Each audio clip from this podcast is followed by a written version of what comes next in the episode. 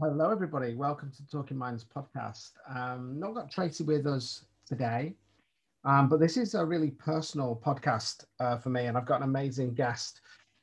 For those who don't know um, my journey to becoming a therapist, to uh, doing what I do now, came out of a time in my life as a serving police officer when suicidal thoughts were ever constant in my mind and a real awareness when I came out the other side that mental health support for our front line really isn't there. There's no there's no consistency and the fear of being judged when you're really not coping is ever present. Steve Thornton, Lobby Thornton, is a long serving Metropolitan Police officer, firearms officer, and firearms instructor and is such an advocate for ensuring that those brave men and women that stand on the front line and do the impossible task that many people can't even contemplate get the right care when they're in that vulnerable place. So I'm really, really glad to have on as my guest today, Steve Thornton. Um, and I would love you to share this with as many people as you possibly can because even heroes need help.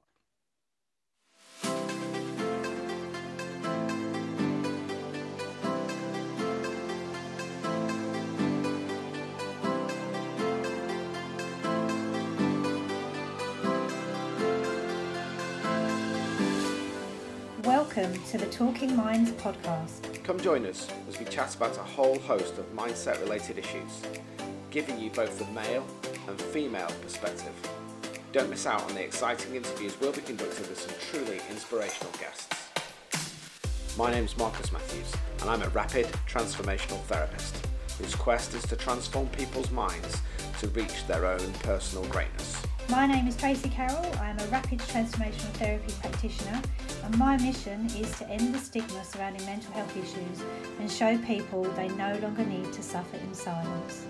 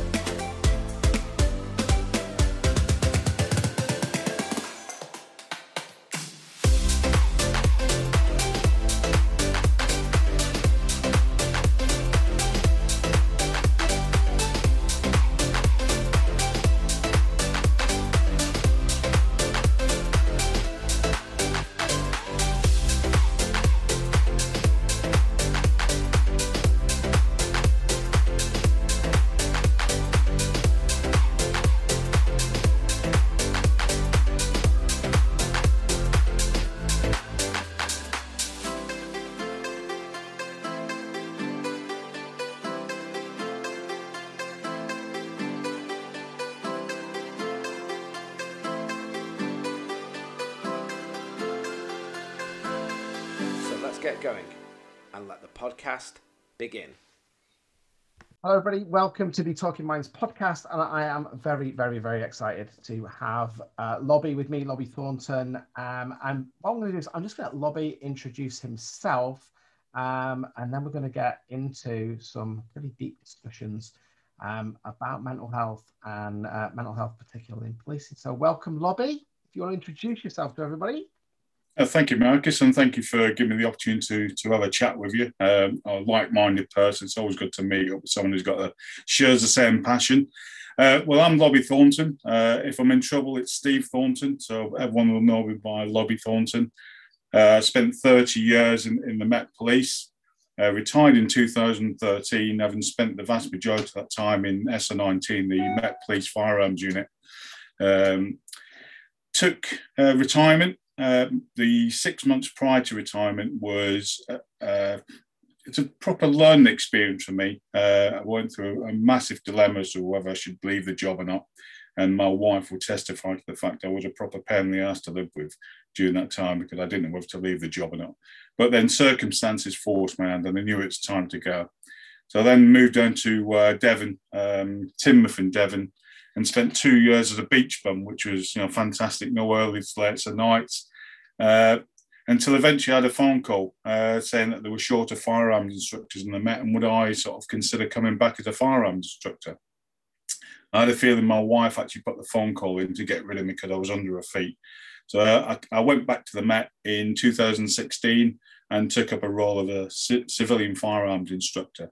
But uh, unfortunately for the Met, I had a bit of a hidden agenda because uh, during my sort of uh, retirement uh, period, I got involved with the Police Firearms Officers Association and started working with their welfare and well-being side and working on the welfare support program. So I became acutely aware of the um, well-being crisis, really, and welfare crisis within the police. So when I went back in 2016, I set about uh, putting together a well-being initiative down at the Firearms Training Centre, which included mental health first aid training for uh, supervisors, uh, bringing in uh, different sort of um, subjects like suicide prevention at the centre, uh, a fit for purpose stress awareness uh, input on for the firearms officers. Uh, and, and this is this has been my sort of passion and, and my sort of mission since I, have been back. and I've just recently set up my own business, providing a sort of totally independent sort of resource for officers and, and, and, family members to contact us if they're sort of struggling with just you know day-to-day policing really the trauma that comes with it. So that's where i am at the moment and i think that's where our paths have crossed because we've both got that shared sort of uh, mission really. Um, so yeah it's an ideal opportunity to have a chat about what we're doing. Now i'm going to just pick on just a subtle thing that you said and it was in your voice because you have not got a southern accent so I just want to ask, of all that time, how did you end up in the Met? That's that's the question. Why not GMP or Lancs or somewhere like that? well, yeah, I mean, uh, deep down, I'm a, Lancastrian, originally from Bolton, and for those that don't know Bolton, that's where the M62 is cobbled. Um, so that's where we originated from. But my dad was in the forces, the armed forces, and we travelled around, well, in Germany and and, uh, and the UK. Um, and we eventually moved down to Eastbourne in East Sussex, um, where I applied for Sussex Police originally, but they weren't recruiting. And they said, well, you know, the Met are recruiting. So I applied for the Met Police um, and actually joined the Met Police Cadets. So I actually joined at 17. So I was a, a boy police officer. Uh, so that's that's why I ended up in the Met. I originally tried to get into Sussex Police, but uh, was rejected by Sussex Police. So unfortunately for them. So we, have got a bit of a link there, I suppose, as well, because I'm ex I'm ex-military as well as as ex-police, and one of the things, obviously, you've been in that for a long time. Then, so from the age of 17 to where it is now, what changes do you think have come about? How is how is policing different? How's that impacted mental health? What what changes have you seen, and why is it maybe different now than when it was, or is it different? That's one of the things that I'd be really interested in. Uh, it's massively different now uh, from when I first started policing, um, and I think the major difference is is uh, back then when I first started, we worked on reliefs, and you had that team sort of camaraderie really, and police canteens. I mean, although you know we, we talk about the canteen culture, and there's a lot of negativity attached to that. What we don't realise is the massive benefit that had for people's mental health. So if you were involved in an incident, you go back to the station, you write your notes, you sat in the canteen having a cup of tea, and you're able to sort of debrief it with your colleagues. And you know, the modern day police, you know, when I was still in the police, uh, the demise of police canteens, you could see, I mean, there's, there's no surprise that with the demise of police canteens, there's been a, a rise in sort of mental health um, problems within the police. And, and I think it's got to be that link that we haven't got the facility now to properly sort of debrief uh, and have that sort of team bonding because you know you're just going from call to call to call, you know, and and the teams have been stripped to the bare bones, um, and they just don't have time to reflect on on what they're doing and analyze what they're doing. So a lot of work is being taken on with them, so they're not defusing before they go on.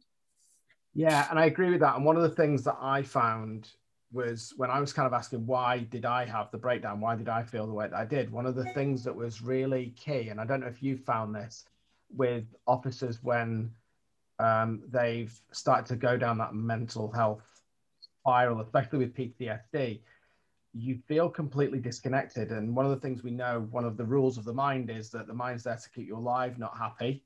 Mm. It likes the familiar um, and it wants to make connection. We want to feel connected and safe. We're tribal at the end of the day, aren't we? You know, we do. Yeah. There's that phrase, isn't there? My gang's bigger than your gang in the police. It's probably not PC to say that, but it is one of those things that, you know, there's nothing, there's no better sound if you're dealing with an incident to hear a load of sirens coming up and you know that your muckers are coming up and they're going to help you out, is there? Mm. And there's more single crewing happening now. We've even got PCSOs that are kind of responding to incidents that they shouldn't be.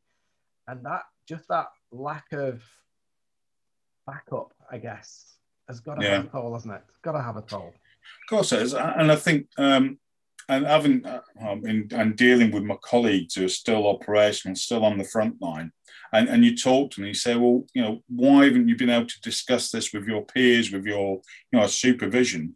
And it's just that they don't have the time, and plus the fact they don't want to pass on the burden to the colleagues who they know are under pressure anyway. So you know, everyone's sort of you know fighting through this storm.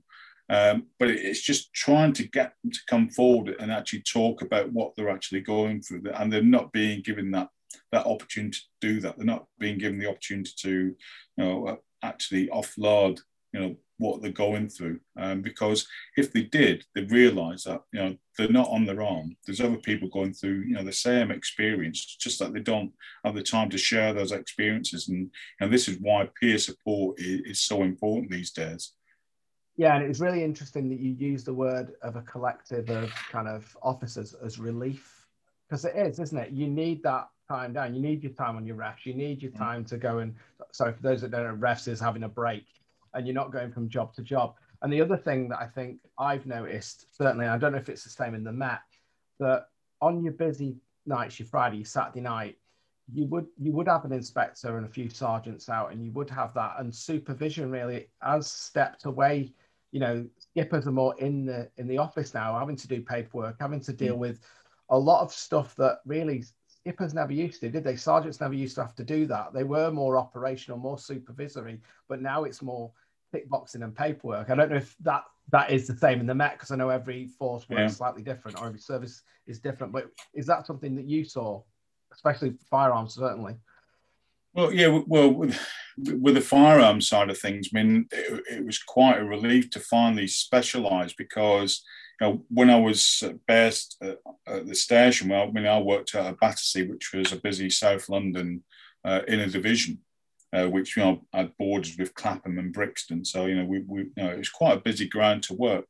Uh, but we had you know, a good sort of relief system, and we even had you know we'd have a, a section sergeant who would come out on patrol. You know, you, got your sergeant, your custody sergeant inside who was doing all after the custody side of things, uh, and you'd have a sergeant in the control room. So you know you had sergeants around, but you would have a section sergeant who would be out on patrol. You know, um, uh, and the odd time you'd be out driving the sergeant.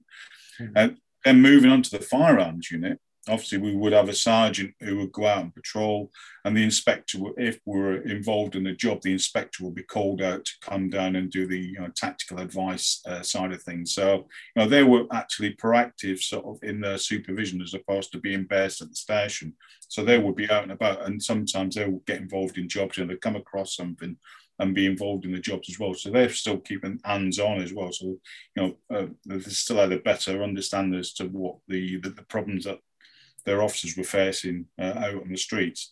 Whereas now, I think you know because the sergeants are so uh, burdened down with the responsibility, they don't really get to see what it's like out on the front line for mm. their troops. You know, they can see the sort of you know the incident list and how many incidents are outstanding and who's doing what. But you know, to actually be out there going from call to call to call, and as you know, you know, not every incident is going to be the same. You know, you can go to what appears to be a straightforward incident, it can turn out to be a proper nightmare you know. And so you look at it on the face of it, it looks pretty straightforward, but the actual officers dealing with that is under a lot of pressure. So it's uh, yeah.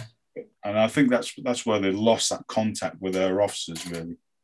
Yeah, and I think the other thing that I'd like to bring in as well, because I know after um, when I was at BTP, when um, the MEM bombings happened and all, all that happened, I know one of the big things that came out of that was the impact on the comms operators. And we often Mm. forget about those people. They actually they're not obviously they're not dealing with the incidents, but when they're listening to the radio, especially if an officer's being attacked and they're trying to get units to them. Yeah. Again, you know, we often don't think about those back end staff that play such a vital role and how the impact of hearing those things and they go home with that and feel mm. maybe they couldn't have helped and they tried their best.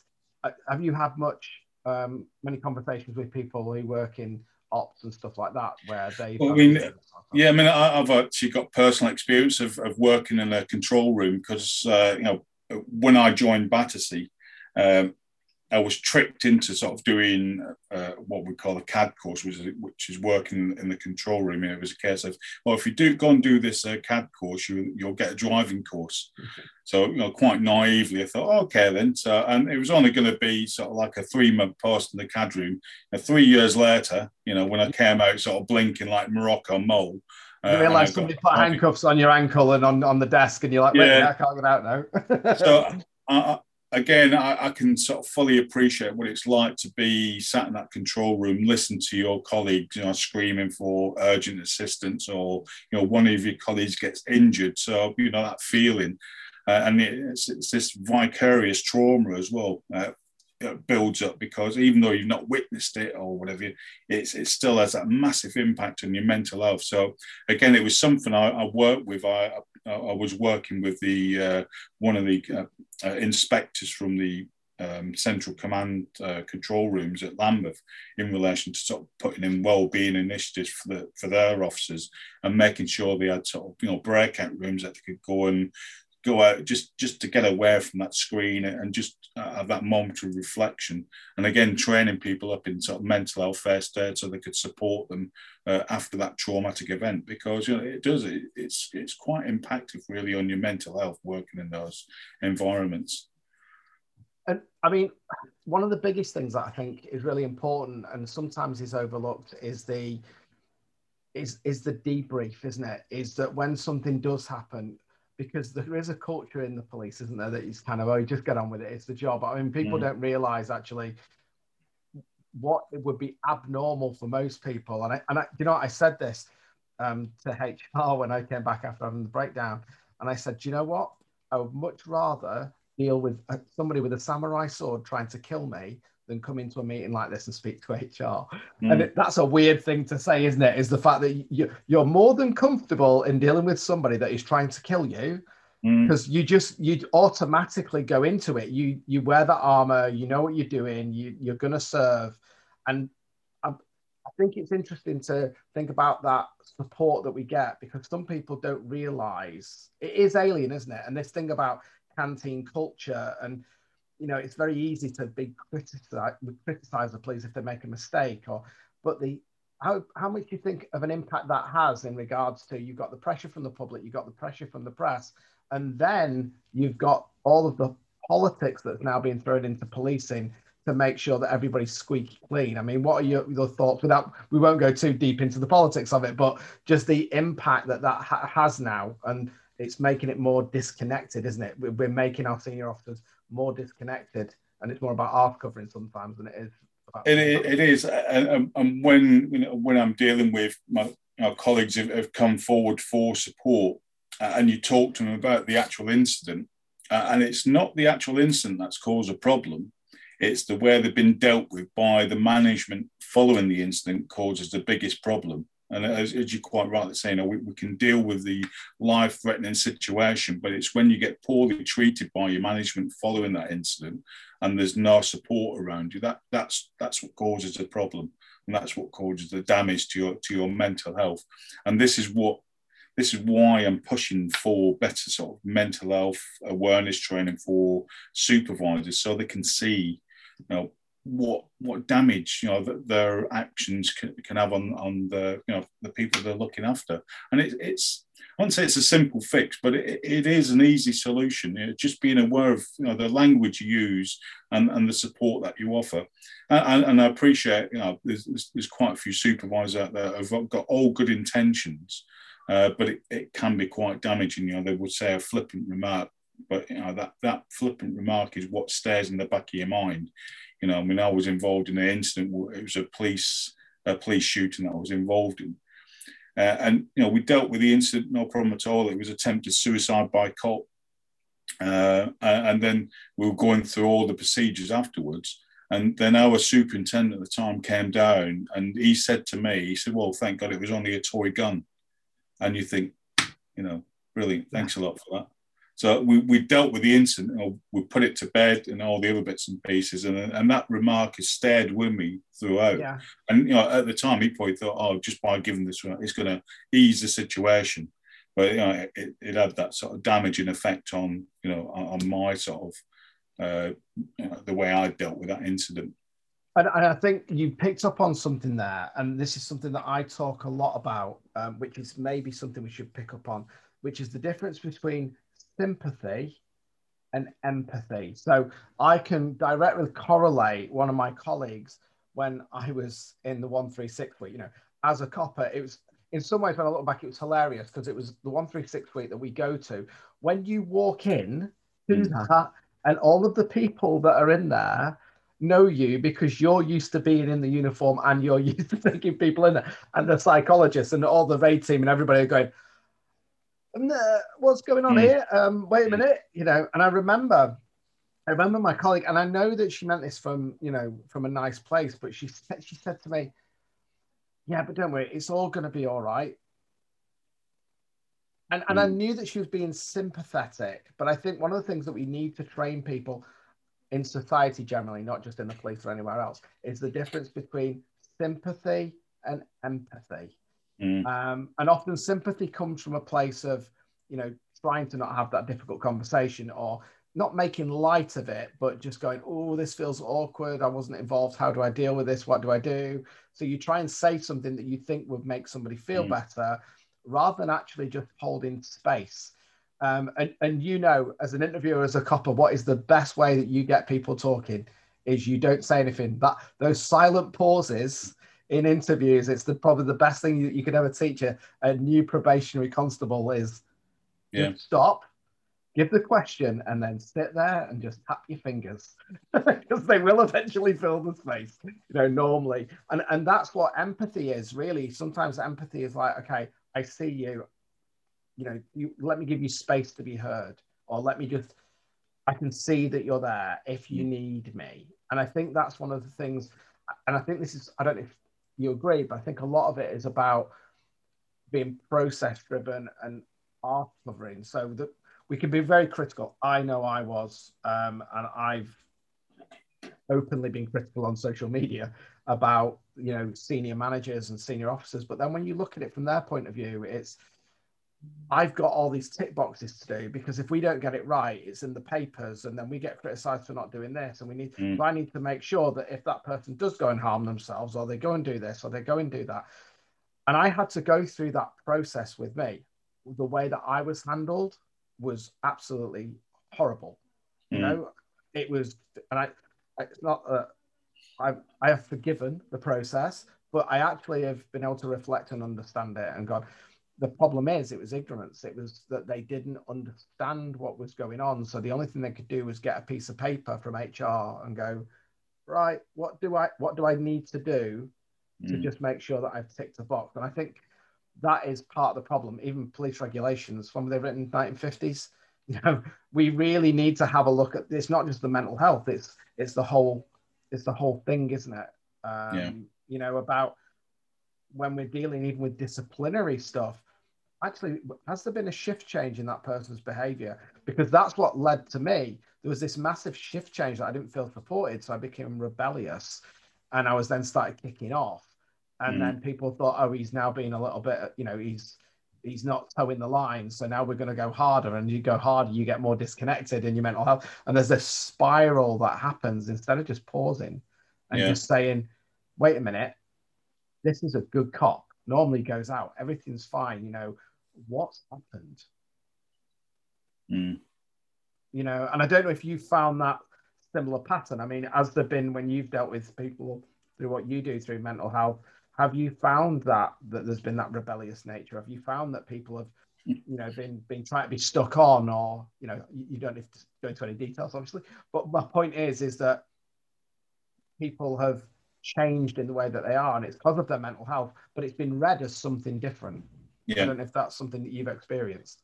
Oh, yeah, and definitely. Uh, um, just just going back to your point regarding sympathy and empathy. I mean, uh, one of the most impactful bits of the the courses that I run is the uh, video by Brené Brown. Yes, that's the one that I was. Yeah, that's one that I had in mind. Amazing. Uh, and you know, and, and, I when when I play that, you can see the students on the course go, oh.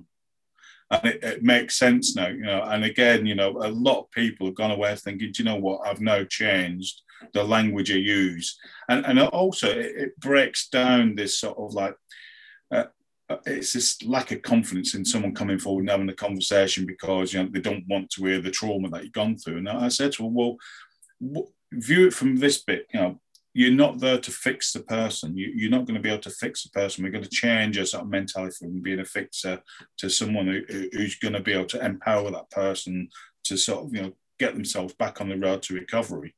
And all you need to say to that person is, uh, I can only imagine what you've gone through and I, I can acknowledge the and whatever, but I'm just so grateful you've actually spoken to me and come and reached out for support. Uh, and that's the most important message I put out on these courses. Yeah, there's a just going back to that. There's a great quote by Brené Brown, um, and and and I love this. And I've actually got it. I used to have it as one of my background Zoom things, and it's vulnerability sounds like truth and feels like courage truth and courage aren't always comfortable, but they are never weakness. And when hmm. I talk to people about that, I say, imagine you're a soldier or even a police officer and you're, you're pinned down or you're in that position where you, you, you, you know, your life is, there's not many people that are just chilling out there. There is a vulnerability that you have to recognize that you go, whoa, there's something wrong here. I could die. There's a vulnerability, and you have to take an mm. action. Mm. So we see vulnerability as weakness. You know, that's societally. I think it's in our, especially the British stiff upper lip, and I think yeah. that runs throughout the police. It's kind of. I remember. I remember a colleague after I'd actually recovered and I'd come back, um, and obviously I was talking a lot about this and I was really surprised at something that he said. And he said, at the end of the day, when you've gone through this, should you really be back policing? And I was, it's the first time that I've actually felt discrimination. You know, we talk a lot about discrimination, but we don't, there's not much that we talk about about mental health discrimination. You know, we always, we always talk about discrimination being around color. We always talk yeah. about discrimination being sexual you know, as in different sexes, sex discrimination and gender discrimination. But actually, if you underpin and go a layer lower and we strip away the body of that mm. person, actually, what it really is is mental discrimination. It's this person seems different to me, therefore I discriminate. And in the police, you know, that's a big thing, isn't it? Equality, diversity, bringing everybody in. And I was so shocked and surprised when I went through this at how discriminated I felt mm. due to the lack of misunderstanding about what mental health is. I I'm, sure you share that kind of passion, and that's why that you speak up and you do what you do. Yeah, I mean, this, this was one of the points. I mean, I used I used to run a stress awareness input for the authorised firearms officers, and one of the questions uh, when I used to open up the session by talking about, you know, people who've been injured on duty, you know, what sort of physical injuries uh, have they picked up? You know, broken bones, you know, sprained knees, you know, bad backs, all that. And people are quite happy to talk about that. I said, so hmm. okay then. So how many people have been off sick with stress then? And it was like, no one was quite willing to talk about that. Yeah, I knew that you know, stress played a major part yeah. in sort of sickness. And then I said, well, why is it such a taboo subject? Why are people reluctant to talk about it? You know, we, we can talk about someone breaking their leg and not getting back to work for six months. Yet if someone breaks a head, you know, something they have a mental uh, illness, and, and they're off work for six to eight weeks whilst they're going through therapy and whatever. What, what's different with that? Why they're treated differently, and why we're not able to talk to that person, saying, you know, how's it going? Uh, how are you doing? You know, how's, how's your recovery going? We're not comfortable having that conversation. Yet we're happy to talk to someone saying, how's the rehabilitation going with the with the leg? You getting physio and all that. And so it's breaking down that stigma. And, going back to the, the other uh, point you made about sort of picking up the early warning signs with someone who, who becomes rebellious, if you look closely, you can see those early warning signs you know, before yeah. they become rebellious. You know, they start pushing, pushing, pushing, pushing, and you think, well, what's going on here? And, and this is what I'm all about: is getting that early intervention, having that conversation with someone. Is everything all right, mate? Because you don't seem yourself. You seem to sort of like have this uh, a low tolerance as to what's going on, and and having that conversation and picking up early doors before they then sort of go on to that rebelliousness and you know looking to be stuck on, or even worse, you know, being in an incident out in the street uh, and you know they react sort of to something that's you know quite you know something that we, we normally deal with the abuse and, and whatever but they overreact to it and you think we've yeah. got to prevent that we've got to prevent that officer putting himself in that situation yeah. So it's all about the early intervention. And that's exactly that's exactly what happened to me. That was exactly what happened to me. I was dealing with I had um, a probation. Well, just come out of the probation. I had a probation PCSO, and we were dealing with somebody. It was a, a homeless guy, and that happened, and I felt a panic attack from on, and mm. that's what happened to me. And it was like completely yeah. out of character. Um, and actually, my colleague reported that saying, "I'm I'm concerned. I'm concerned about Marcus. I'm concerned. This doesn't seem like this because obviously yeah. he spent time with me.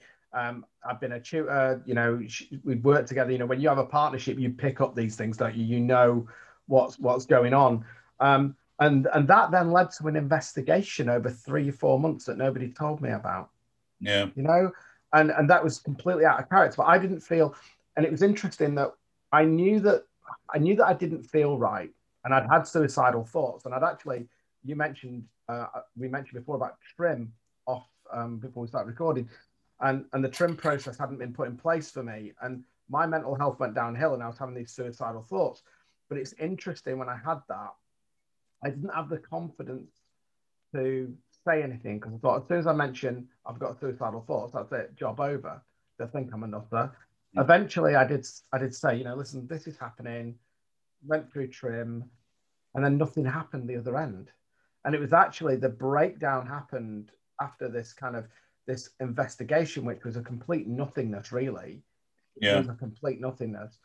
Um, and I just broke down and I just said, boss, you know, I'm having these suicidal thoughts. I am not well. You know, I, I don't know what's, and then that was it. This bright white light broke down. Mm. Um, and everybody who knows me was like, I'm going, God, you seem so confident. You seem so everything was on it and every and that was the biggest thing. I was so good at hiding mm. the way that I was, and that's one of the signs I think sometimes that overconfidence. And my book that I, I called Drowning Anxiety, the first the first title was going to be the power of not proving. Um, and one of the things that you mentioned was stress. Um, and I want to put a little bit of a reframe on that to make people who listen to this think about the word stress because we use stress as mm. kind of part of the job, isn't it? You've got to be able to cope with stress. Yeah, well, you have, you have good stress and bad stress, you know. Yeah. At the end of the day, yeah. And, and, and you mentioned sickness and stress, and there's a couple of connectors in there for me that if you change the word stress to dis-ease, which is what stress is, and take the hyphen out, it's disease, mm. sickness. So there is an absolute correlation, and even in the English language, that connects negative stress and negative environments mm. to sickness. Um, and the other thing that's another thing that's really interesting when it comes to the mind is the placebo. We talk about the placebo as Latin for the physician within. Mm. And if if you are healing, whether that's physically or mentally, if your mind, the environment in your mind is safe, and you believe what people are telling you and you feel supported and they're telling you this will be better and this will be okay and we've got your back, then you will be at ease and then you can mm. then heal. Yeah. if you're not at ease and you don't trust the process, then your mental health is going to get worse, which is going to impact your physical health. You know, so it, it it's they're not separate. That's what I'm trying to say. They are yeah. not separate and should yeah. be treated as one. You know, um, and, and I'm sure with the let's go back to the firearms. You know, let's face it, most firearms officers work out. You know, they like their sleeve tattoos. You know, they like their they get their extra small shirts to put them on their spray on shirts. Yeah, know, and we see those guys. and the men are just the same as well. Yeah, sorry, yeah, uh, equality. I must mention the men as well. Uh, but yeah, but those guys do, physically they look after themselves. They need to. It's you know, Mm. especially SO19. Let's face it. You know the stuff that those guys are having to train and, and they're having to do, and they're they are professional. You know, all police officers are professional, but that is the elite, isn't it? Mm. Um, and what those guys are being asked to do, you know, we don't carry firearms in this country as a matter of course Mm. and the processes and protocols that need to go in place when we've got when we're following the firearms team in the decisions that they need to make in that split second you know and we're coming up to the anniversary of lee rigby aren't we and everything that happened with that. So when those guys are having to go in and you know is it an imitation firearm? Is it a knife? What's the risk? The billions of bits of information that they need to take in and whether they pull that trigger Mm. just you know they're well trained but what are your i mean what are your experiences of you know guys women that, that have had to pull that trigger you know how has that felt afterwards because it's you know the first time you do that it's it's not natural No, no, it- it's not. Uh, and it at the time everything slows down. It's like a tra- you, it feels like a training exercise because everything slows down. I mean, it's like you know those people who've been involved in a car accident. You, you know, time just slows down. Yeah. It goes into black and white. You know, you lose your audio perception. There's there's loads of different things going. You, know, you go to your basic motor skills. Uh, and you just focus, and, and this is where the the fight or flight bit comes in, and this is where your training takes over and this is why we hammer it on up time and time again about you know your your reactions and and and, and being you- you've got to be physically fit to be mentally fit. Uh, and if you're not mentally fit you're not going to be physically fit. So there's that there's that sort of you know uh, relationship there. And i know a lot of people put a lot of emphasis on being physically fit for the job. And what i'm trying to push is that you need to be mentally fit as well. You need to sort of do some sort of training mentally because you, know, you can be as, as physically fit as you want to be, but if your if your brain's not in the right place, then that's going to cause hesitation. And then in those split second circumstances, especially when you look at the footage from the Lee Rigby um, situation, you know, that, that was a split second decision making process. So you've got to be switched on to that threat assessment, and you've got to sort of take in all that information. Your brain's got to sort of take in all that information and make a decision in a microsecond. You know, Mm. I mean, I mean, it it was the time was you know less than a second. You know that that decision was being made in. Um, so you you think about the pressure that's that's putting on the body, you know, physically and mentally. That's why it's so it's so important to sort of emphasize the fact that you need to work on your mental fitness just as much as you, your your physical fitness. And one of the things that my, my son has actually just come back from Catterick. So he's just done three day selective for the parachute regiment. And, Right. Oh, brilliant! Uh, and I said to him, I said, they will run you up and down hills until you're sick. I Mm. said, but what you need to concentrate on is forget the physical, forget you're physically fit. What they're trying to get into is your headspace. They're trying to get Yeah. you to make mistakes. They're trying to get you, can you conform to commands? And I said to him that uh, you know, I do meditation, you know, I do do yoga, and that can be seen as a little bit kind of, oh, it's a bit girly, it's a bit wussy. Mm. But actually, go and do your research on the Navy SEALs, go and do your research on the SAS. You'll know this, you know, you've, you've, you've, um, uh, you're a firearm, former firearms officer, firearms instructor. What is the thing that you have to concentrate on when you've got that weapon system in your hand? It's your breathing. Mm. Before you take that shot, it's your breathing. Yeah. Um, and the reason the reason for that, for people if they don't know, is that when you go into that fight or flight mode, you get cortisol that fires around your brain and it shuts down your neocortex. It shuts down your social skills. It shuts down all of that. And you're going into caveman mode. And the last thing that you want in a public space as a firearms police officer is somebody Mm. who is in caveman mode that's going to start spraying bullets everywhere.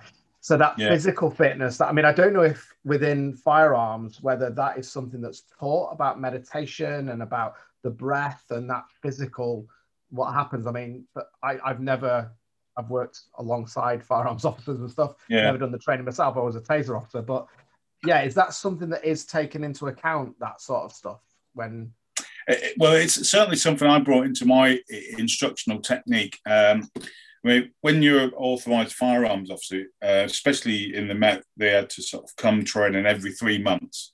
Uh, so there's four training cycles a year. Uh, every other training cycle was a classification for the authorised firearms officers who I was responsible for looking after. So these are the guys and girls who are looking after the embassies, the airport, and, and the royal palaces. Uh, so we were looking after those, those people. So we had about 1,500 um, firearms officers looking after. Uh, and what I, one of my sort of chats I would do with them is, you know, uh, part of the qualification, uh, and everyone would sort of dread the 20 meter uh, handgun shoot, the Glock shoot. That, that was the sort of, you know, the nemesis. And I would say to him, so, you know, at what, at what distance do you, do you fail your classification from? So everyone go, yeah, 20 meters, 20 meters. And I said, no, it's about seven or eight miles. When you get on the train or when you get in your car to drive to that firearms training centre, and you start to have these negative thoughts about the classification, that's when you fail your classification. Yeah. And I had people stood on the 20 meter point, just stood still. I just uh, explaining the shoot. I said, right, okay, I just want you know, just to check your pulse.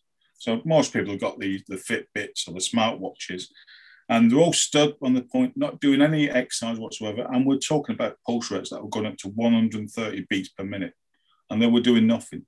So this is the power that the brain can have, as you say, you know, this cortisol that's rushing around the body.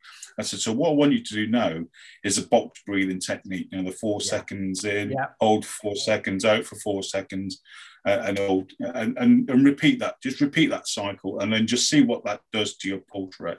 And without you know, the vast majority of people, it reduce their anxiety, reduce their pulse rate, and that was just by the, the breathing techniques.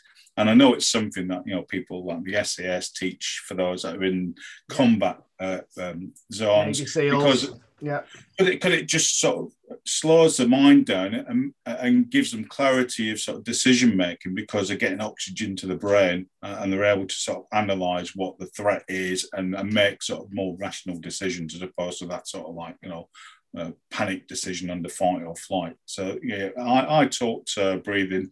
Uh, so we also taught the the meditation side of things. I introduced yoga down at the firearms training centre. We had to brand it as fitness yoga to get the firearms officers through the door because again they thought it was all pink and fluffy and tree hugging and all that sort of stuff. Um, you know, and, and, the sight of seeing me in yoga pants was probably a very off-putting.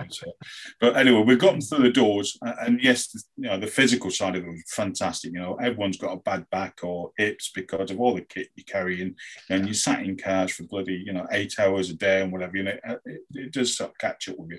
But they found the physical bit very beneficial for the core strength and and uh, the flexibility of the joint. But what they also said was a 15 minute meditation at the end of the session was probably the first time they actually felt as though they were able to relax uh, and slow everything down and reduce that anxiety. So they really benefit from the 15 minute meditation. And now, you know, those sessions are oversubscribed. You know, when we run the yoga sessions, you know, they're oversubscribed. Um, so, and they're now looking to uh, start yoga in sort of some of the operational sort of uh, firearms bases because it, the, the benefits of it. Yeah, and I think the thing, the other thing with if anybody knows about yoga, it's not about the asanas. So it's not actually about the movement. It's actually so the yoga that I've been doing at the moment is more about positional holding and breathing. Because mm. when you're using the breath, where we normally work the muscles from the outside, when you do yoga, you work the muscles from the outside and the inside.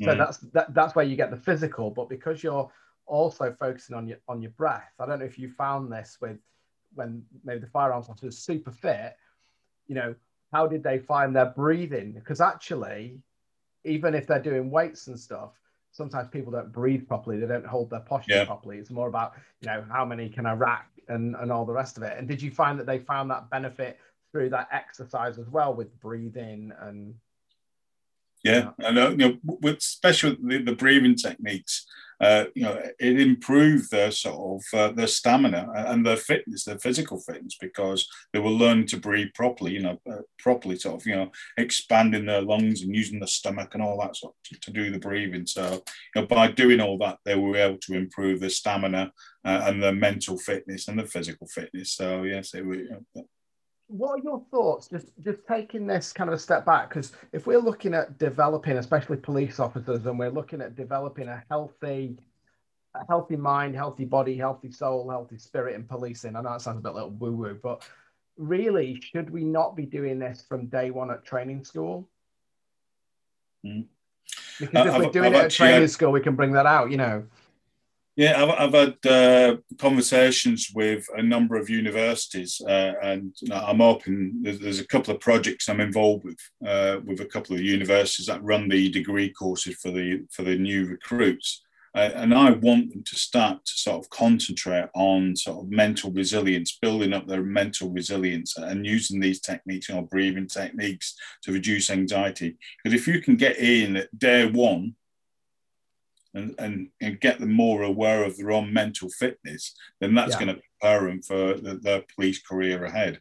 You know, I'm not going to, going to say, you know, this is going to prevent all sort of stress related injuries because of the trauma that people get exposed to. But what it's going to do, it's going to give them the tools and the resilience to sort of deal with it a lot better. You know, so Yeah, and I think while you're in training school, you're in that you're in that place where you are actually you you know there's a lot going on isn't it mentally? You've Mm. got the law to learn you then going to i mean i used to love going to the the gym when i was in there. I, I love doing angry man and all that sort of stuff because it was like Mm. it wasn't cognitive. I wasn't having to sit and do any paperwork and stuff. But actually i think if we can teach this stuff we can teach i mean mental health awareness you know mental health first aid for me we we talked about this um, before the podcast but we said all supervisors should have it. But really that should be mandated as part in training school we should be Mhm. learning about a healthy mind so that when they do get on area when there isn't time at least they've got the skills to go back to haven't they? They got you know what? I've had a really bad shift. Yeah, but i don't feel that bad about i can't speak up to it to somebody about it or do you know what? I'm just going to spend some time just relax i'm just going to go inside just going to do some breathing. I'm just you know and these are for me are simple things that can be done which are going to get higher results and higher grades in regards to Yeah. people's cognitive awareness and people's cognitive learning when we're doing incidents so when you when, you know when you're doing scenarios in training you know we look very much about right was it proportional was it legal were, were you accountable was it necessary the ethical the whole plane model um, and we look at all of the other aspects of it of subject impact factors and how the person in front of you is presenting and we throw Mm. the law in but we actually forget the person that's applying that and we don't go and we often don't say okay tell me what happened. How do you feel about that? And more importantly why? Yeah. Well, well, this, this is something that uh, I mean, I, I don't know if you've ever spoken to Sam Smith from the Green Ribbon uh, campaign, where he's trying to get mental health sort of mandatory uh, as part of the training. yeah So I know, I know he's he's going for for that angle. You know, I mean, I, I'm looking for you know, an early intervention uh, as opposed to sort of waiting till someone's broken and then dealing with them. You know, I want to get in there early, as I say, Mm. uh, improving people's sort of mental health awareness uh, from day one. You know, mental fitness screening before they actually come into the police. You know, where is your mental fitness? Because you know, when you start to talk to people who are finally, you know, their stress containers finally overflow, and and they're having that sort of you know uh, episode, and you you break it down, and some quite a few times it goes back to sort of childhood, you know, poor Yeah. parenting, you know, all that sort of stuff. So people coming into the police, let, let's find out where they're at mentally when they come into the police. And let's, I'm not saying let's, no, dis, no, we're, not, we're not saying dismiss them because let's, let's give them a proper structured program to improve their mental fitness. Mm. As opposed to sort of, you know, just open that, you know, putting a plaster over it and let's let's hope they don't sort of, you know, come across anything too dreadful during the police career and they get out the other side and then, you know, that's it, we can wash our hands of them. And I think we need to be realistic as well about this when we talk about cost. And we're not just talking cost to people, we're talking cost to police services, ambulance services, NHS. You know, we hear a lot about there's not enough money.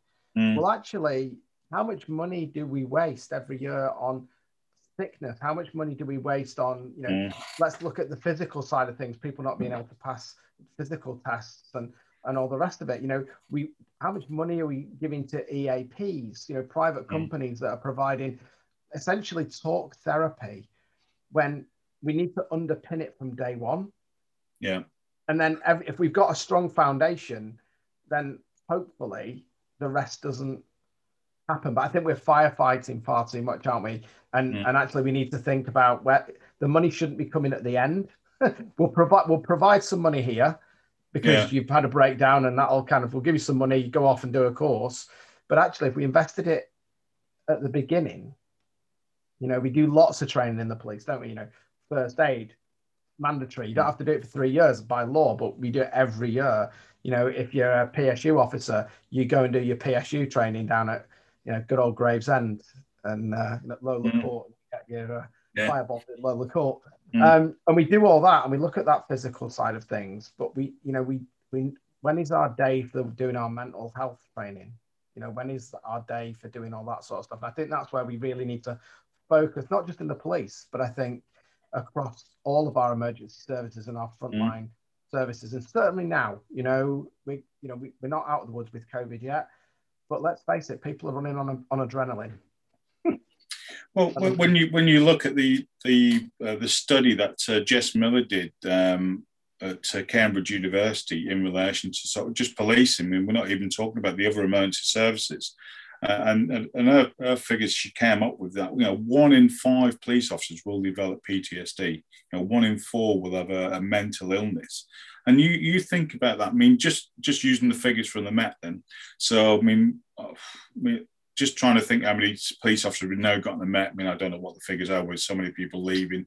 We've probably got, say, 35,000, just a sort of conservative estimate at the moment. So if you think, you know, 20% of those police officers will develop PTSD. So 7,000 police officers will have PTSD. What is that? And, and now put it into management speak. How much is that going to cost the Met in lost mm. sort of hours that people take off sick? So, you know, what I'm trying to get across to the management is that, you know, by implementing a proper fit for purpose sort of mental health awareness program and mental fitness, you know, you, you could save so much money. Uh, even if it's just just 10% of your sickness bill, you could save by just having a proper mental health fitness uh, uh, program in place and people given the sort of tools to look after themselves, do their own self care uh, and well being, identifying early doors that, you know, something's not quite right. I'm not feeling myself right. Let's, let, let's do something about this. You know, whereas some people go down the gym and do the physical activities, you, you can do stuff that's going to be good for your mental health and your and your well being. You know, trying to get that across to management to see the bigger picture but they're just all about sticking a plaster over the problem. It's not Yeah. going to go away, you No, know. So they need to sort of change their mindset. Right, let's let's put something in place that's going to prevent us lo- losing our employees off to sort of you know stress related injuries and, and sickness. And and when you break it down even further, how many pe- how many police officers actually use their annual leave because they're not feeling well because the, Yeah. They're feeling burnt out. You know, the, the fatigue, the just, you know, the workload is unbelievable. It's just off the scale. You know, when you talk to, you know, I was chat, chatting to a colleague yesterday, um, who was, funnily enough, he's, he's off sick at the moment. And out of, there's four DSs on his, his team, and all four are off sick. Three of them were stress related sickness. Yeah. And you just think, it, and then it becomes like a virus, doesn't it? Because the problem is that we, we haven't got the we haven't got the resources as it is at the moment. So what then happens is, well, people's rest days are cancelled. You know, there was this thing where we're going to try and not cancel rest days, and we're not going to. But you have not you've you know it's, it's this thing. You know, we hear it all the time. The government. There's another event in, especially in London, certainly. yeah, You know, um, yeah, the, the government has drafted in another 10,000 police officers. No, it hasn't. Those No. people have just had their rest days cancelled. Yeah. They've been doing, and the other thing people forget is, is that, yeah, you might be doing, you know, depending on what shift you're on. I, I've, I've done it many a time when, you know, there's not been enough people around and you've done an 18 hour shift. Mhm. You know, you come on, and especially if you've done a night, and then you're getting in your car and you're driving home after coming in on a 12 hour shift, doing a Yeah. 7 7 night shift, and then at 25 to 7, because it's always just before the other relief come in or whatever, um, something happens and you end up nicking somebody, and then Mm. custody's full, or you've had to take them to A&E, and you Yeah. sat there and it's kind of half nine, 10 o'clock, and then you've got to come back and you've got to do your intel and put all that in before you go off shift. And people forget all of this. And that repeated, Mm. just those little things can be stressful, can't it? And then people do Yeah. go off sick and it impacts other people. Um, and again, we do have that culture as well that people chase the overtime, don't they? You Yeah. know, and they do that because again, there's been a massive drop in wages. Yeah. So uh, if we look at those needs that most people do, they come into policing now, and the expectation that what's required, certainly of young officers now, you know, what is it, twenty grand? I know you get London weighting, but you talk about twenty grand to come in, and Mm. as soon as you, it doesn't matter whether you're a probationer or whether you've been in twenty five years. When you rock up, that person expects exactly the same level of service Yeah. you know and and it is it's it is really tough. So i mean we could talk for hours and days and all the rest of it but if you were to kind of look to the future and there's many of us in this space that are really trying to educate that's what we're doing isn't it? This is the whole point of this podcast it's trying to open up that conversation. Mm. So if you've got a police officer let's let's let's let's break this down to two questions.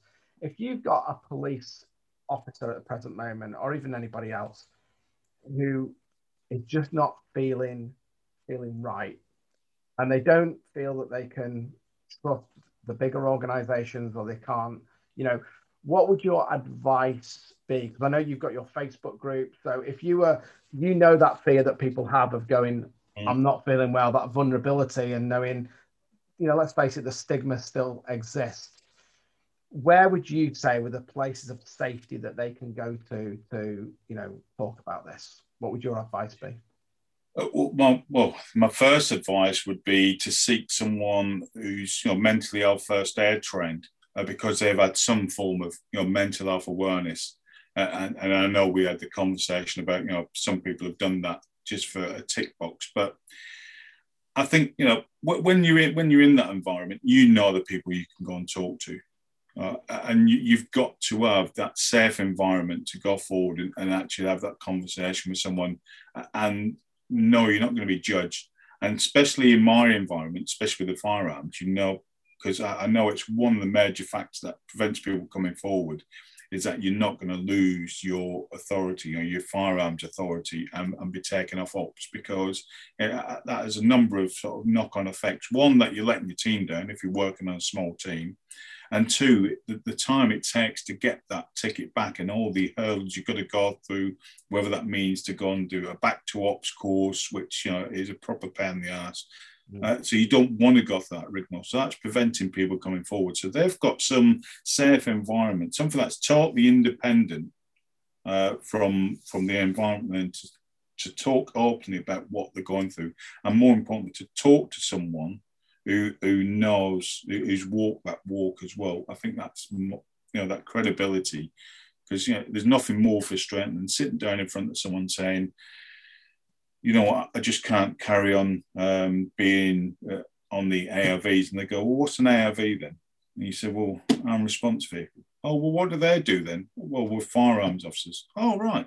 So do you just sit in the station where no no we're out patrol and and you start to having to explain you think oh this Yeah. person i've got a clue what, Clue. what i'm doing so if i'm having to explain that they've got no clue what my mind is going through when i'm put Mm. into sort of a decision making situation which could mean life Yeah. or death you know for either one of us so it, and then you switch off and it's like you know and, and we've all sat in the classroom and you've been listening to an instructor and you think you've never done this Mm. so Yeah. that's it. You, you just switch off. You think, well, what's the point of me listening to you if you've never done sort of like a, an option one vehicle stop or uh, whatever? You, why should Yeah. I listen to you? Because if I ask you a question, you're not going to know the answer because you never really experienced it. You've never experienced you know, someone not complying with your your shouts when you're approaching a car and all that sort of stuff. So do what?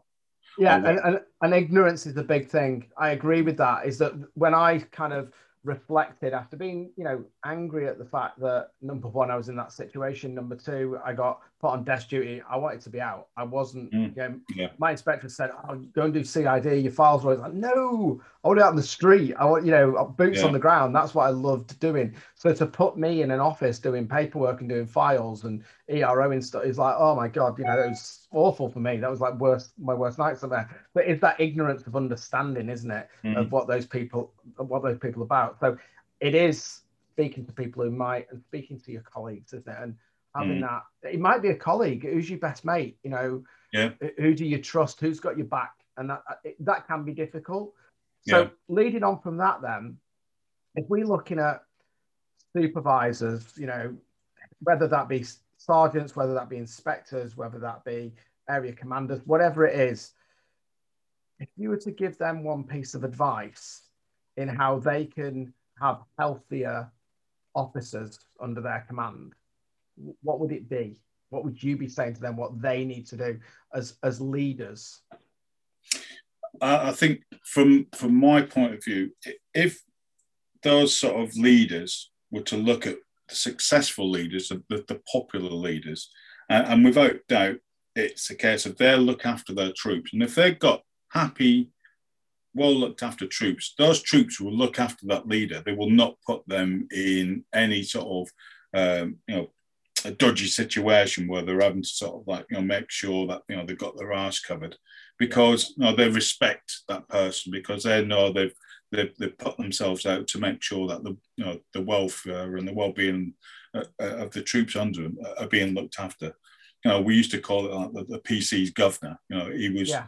He would look after the well-being of the troops underneath him, and without doubt, the loyalty then was reciprocated. They would look after that governor, and they would never put them in in a position where they're having to sort of, you know, defend themselves or you know having to write long reports to protect themselves because they would look after them. Never do that.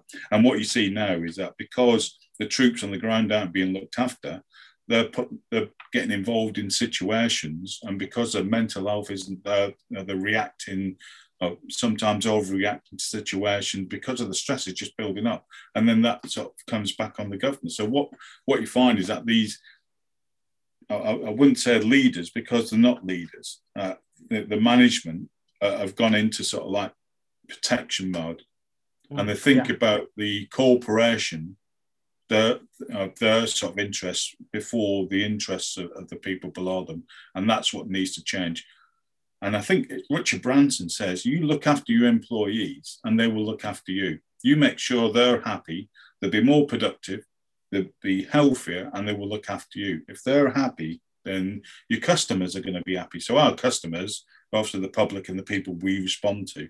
So if you've got happy sort of you know, employees, the customers are going to be happy. We're not going to have as many sort of police complaints or, or whatever you know, uh, uh, use of violence because we're able to sort of control our own sort of emotions uh, and we're going to reduce the amount of complaints that come in customers are going to, you're not going to please everyone all the time because I know that's the nature of our job, but you know that that's going to reflect on the work that we do.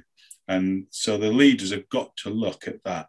Let's look after our troops, then they will look after the interests of the corporation. Yeah. Not the other I, way around. And I think one of the things that I would I would openly challenge people, whether it be PCs, whether it be sergeants, whether it be whatever, is that when decisions are being made by managers, because there is a massive difference, and we we talk about in policing, certainly, and within the public sector, we talk about leadership. Um, and one of the things, a piece of advice that I would give to anybody who is in any position of authority, whether you be a PC or whether you be a chief constable, is that change the word authority to responsibility. Mm. Because you have authority, but you are in a position of responsibility.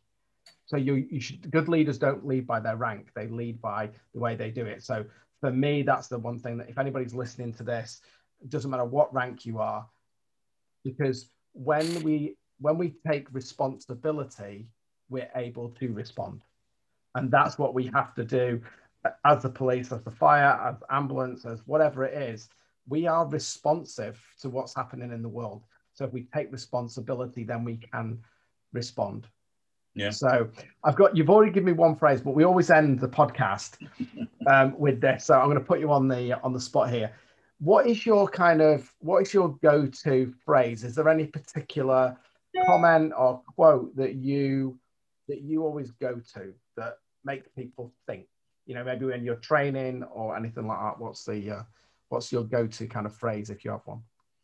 Well, I, I, suppose what, what we're using at the moment is don't wait until you're broken to, to get support.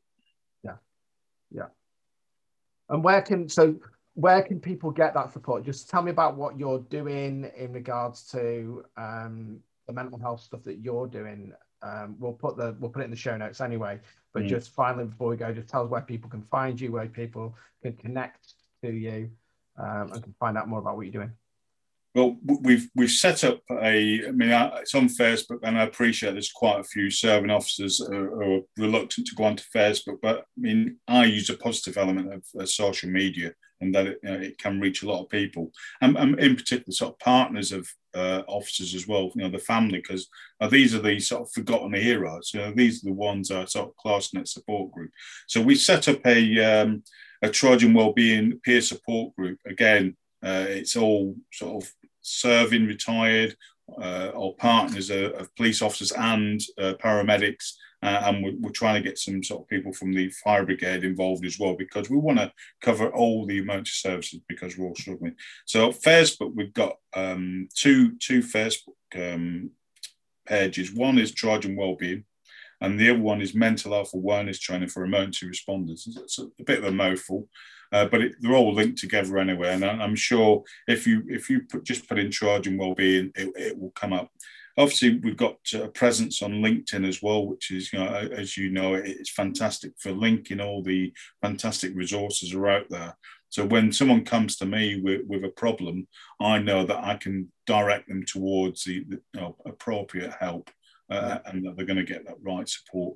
So we're on LinkedIn as well. Uh, we're just sort of uh, launching our website. Uh, that's still in sort of, you know, work in progress at the moment. So there will be a Trojan Wellbeing website as well that'll be up and running. But I'm hoping that the people that are involved with the peer support group, are, it's going to be word of mouth, and I think that's where the trust comes from. Yeah. Because you, know, you know what it's like within, especially within the police, we're a very cynical bunch. Uh, so it's word of mouth when someone comes up for support say, right, you need to go and speak to Lobby Thornton or go and speak to someone who's involved with Trojan Wellbeing yeah. because they will get the support. You know, they will listen to you and they will get you the support. You know, we're not here to say, right, you know, we're going to give you support in eight to 12 weeks or, or whatever the current waiting list is on occupational health. You know, we're getting people the support they need now. At, least, at the very least, they're able to talk to someone who understands what they're going through. Mm. And I just I want to personally thank you actually, Lobby, because I, I, I know you won't take any plaudits for this, but you are very much the pinnacle of, of connecting all of these people together. And I'm in that Trojan Wellbeing group. There's some amazing people that you brought together in one space that are not there to promote their own services. Mm. They're there to just say, listen, this is me, this is what I do. If you want to come and have a chat, you can do. As you say, a lot of them are now former serving officers so yeah. they don't have any they're not stuck down by any political you know rhetoric yeah. or anything like that and and it's really positive stuff so i think if that's one thing that anybody can take away and what i'd really like anybody who's listening to this podcast whether you are a serving officer whether you're a friend whether you're anybody i, I really want them to promote what you're doing and yeah. to go out and let people know because i know what it's like when you're stuck and often that fear of going to you know people like police care do an amazing job you know help the heroes but they are big corporates and they are funded mm. and they are well connected. Oscar kilo again doing some great stuff but sometimes when you're in that place where you don't feel safe you need to go and find that peer support. You need to ease yourself into that and, and get that safety and that understanding and that reassurance. And that's certainly something that i know that you do and something you're mm. very passionate about. So do i and everybody else that's in that group. So we'll put the links in the show notes for this anyway, so that people can connect with you. Um, and I just yeah. want to thank you, you know, for everything that you're doing for policing. And I'm sure as the years go by, people will start to listen to people like me and yourself. They go, why, why didn't we do this years ago? It all makes sense. But I just want to thank you very oh, much for coming on. Yeah. Brilliant.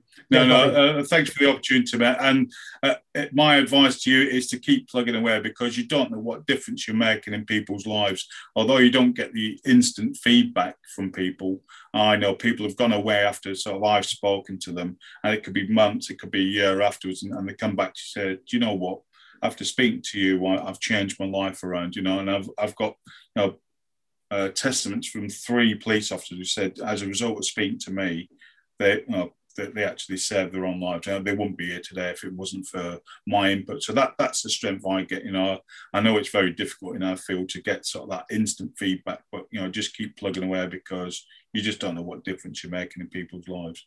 Yeah, and if I may, I think I'm going to end with that quote because we mentioned Brené Brown before, but I, I, I love this quote and I hope people can take away what it, the truth of what it means is that vulnerability sounds like truth and feels like courage.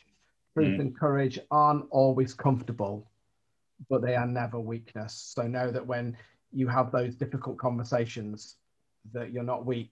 It takes a lot of bravery to come forward.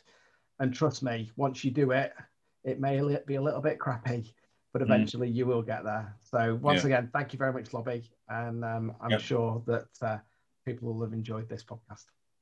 Yeah, cheers, Marcus. Thank you, man.